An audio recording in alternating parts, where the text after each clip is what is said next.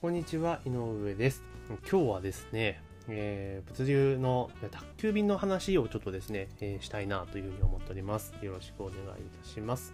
まあ、どういうことかと言いますと、まあ、私自身ですね、あのビジネスの一つとして、まあ、輸出ビジネスを展開しております。で、その中で、えーまあ、個人でやってる輸出ビジネスになりますから、まあ、仕入れて、で、それを、まあ、配送センターに送って海外に出荷するという作業をしてるんですね。ですから、あの、今回、あの、非常に問題になっているというか、クローズアップされている、まあ、ヤマト運輸さんっていうのは非常に、あの、いつもお力添えいただいている形なんですよね。で、ただ、あの、今後その配送量が上がっていくとかっていう流れに多分なってくるじゃないですか。で、そうなってくると当然、えー輸出、あの、物流っていうものを使わせていただいていることを考えると、当然今後コストアップを迎えるわけなんですよ。えー正直なところ。で、なってきた時に、じゃあどうしなければいけないのかっていうことをやっぱ考えなければいけない時期になっているんですね。で、まあ、結論から言うと、当然その送料上がった分っていうのは、私は価格に転嫁すべきだと考えておりますので、まあ、その、今回だから物流の部分でコストが上がる分に関しては、まあ、基本的には価格に乗せようというふうに考えています。で、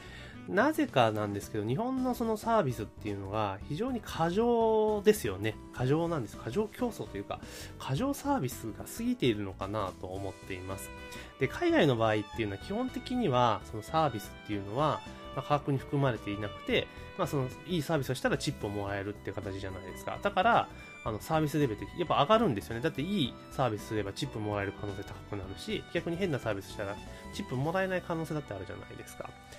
だから結構そのサービスが良くなったりするのかなと思います。あもちろんその業態とか店にもよると思いますけれども、まあ、基本的にそのチップとか発生するような店であれば、そんな悪いサービスってあんまないと思うんですよね。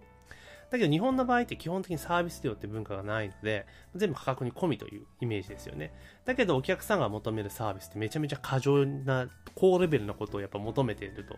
思うんですね。で、それに対して企業も答えなきゃいけないと言って答えている。で、いうことをやってるとどういうことが起きるかっていうと、あの、最初の頃はお店が良かれともお客さんのためだと思って良かれと思ったってやって、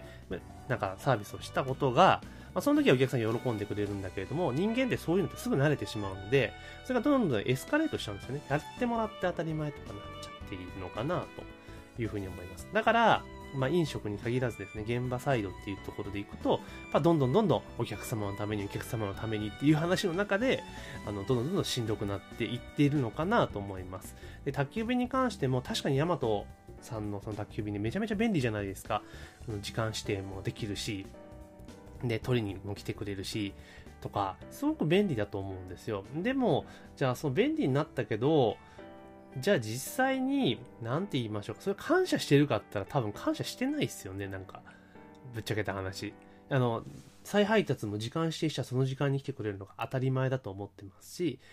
えー例えば荷物届けに来て、あの、いなかったら、じゃあそれをちゃんと持って帰るっていうのが当たり前だと、やっぱ思ってますよね。で、あの習慣も頼んだら絶対来てくれるっていうのも当たり前だと思ってますよね。なんですよ、結局は。これサービス始まった時ってすげえと思って超ありがたいと思ってたと思うんですよ。でも、もうそこから何年でずっと、二十何年ぶりかな、値上げするって言ったのは。だからその間がずっと続いてたら、もうそれが当たり前になっちゃってるんですよね。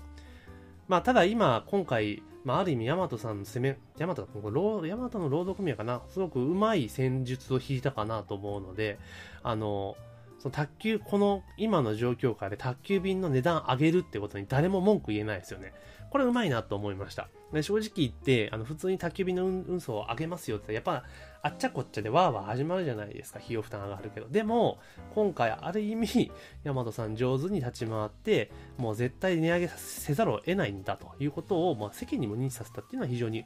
うまいのかなというふうに思います。まあ、ちょっと話はそれましたけれども、やっぱりそのサービスに対してですね、ちゃんと適正な対価っていうのをちゃんと払っていかなければいけないですし、まあ、サービスレベルが上がって、提供するサービスレベルが上がっていくのであれば、まあ、それは当然のごとく価格に転嫁するなり、まあ、別途費用をいただくって形にやっぱしていかないといけないのかなというふうに思っています。特に日本ってずっと長い間デフレが続いて安ければいいやみたいな風潮がありましたが、やっぱそうしてくると、サービス提供がどんどんどん疲弊していくんですよね。で、もう外食産業がいい例だと思うんですよ。要はどんどんどん値下げ競争、値下げ競争をしていって、で結局値下げ競争の挙句、えーコントロールできるのって原価と人件費ぐらいしかないんですよ。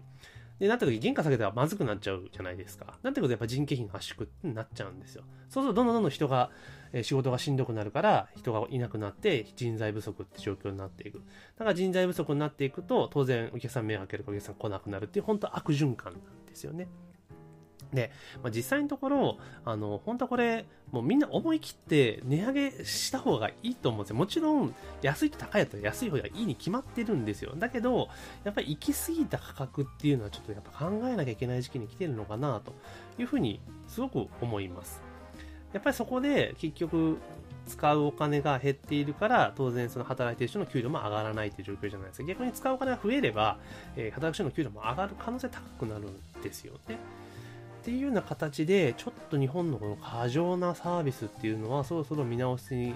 来る時期に来てるんじゃないかなというふうに思いますし、やっぱり価格相応のサービスを提供する。もしくはもうチップ制とかにしたらいいのかなと、逆に思ったりも、えー、すごくするんですよね。特に私は飲食店長くお仕事させていただいておりましたので、本当はね、あの理不尽なお客さんって多いんですよ、すごく。えー、そんなこと言いますか？みたいなこと結構多いんですよ。あの、あるんですね。だから、あの、やっぱり、まあ、そうなってくると我々っていうのはお客さん神様ですみたいなちょっと思想が日本人ってどっかにあると思うので、あなんかもうそれ従っちゃうところあるんですけれども、やっぱそれは違うんですよね。あの、基本的に、その、なんて言いましょうか、その、お客さんに例えば物とかサービスを提供するときに、あの、対価をいただいてるわけじゃないですか。お金をいただいてて、物を渡してる時点で、時点でもう、あの、取引が終了しているんですよ。だからそれ以上の上乗せのことっていうのは基本的にサービスなんで、本当はそこにお金が発生しちゃって悪くないはずなんですよね。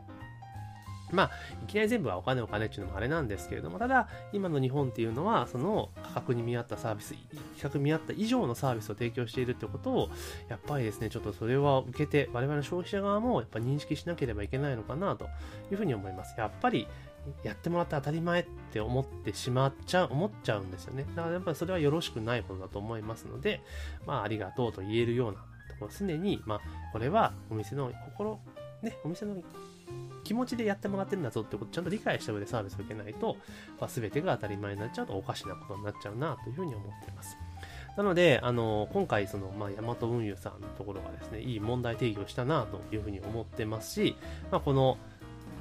要は送料値上げっていう部分はやっぱり我々の消費者としては受け入れなきゃいけない。で、むしろ、あの、今、今が安すぎるんだぞと、おかしいんだぞっていうことはやっぱ認識しなきゃいかんのかなというふうに思っています。まあ、この状況を経て Amazon がどういう対応をするのかっていうのはちょっと興味深いところなんですけれども、まあ、プライムの料金を上げてやるのか、まあ、はたまたいえいえ値上げなんかまかりならんぞってやるのか、まあ、どうなるかわからないですけれども、まあ、今の風潮でいくと、まあ、値上げっていうのを受け入れて価格に転嫁するってことはやりやすい時期なので、まあ、そういった方向でやっていくといいんじゃないかなと個人的には思っております。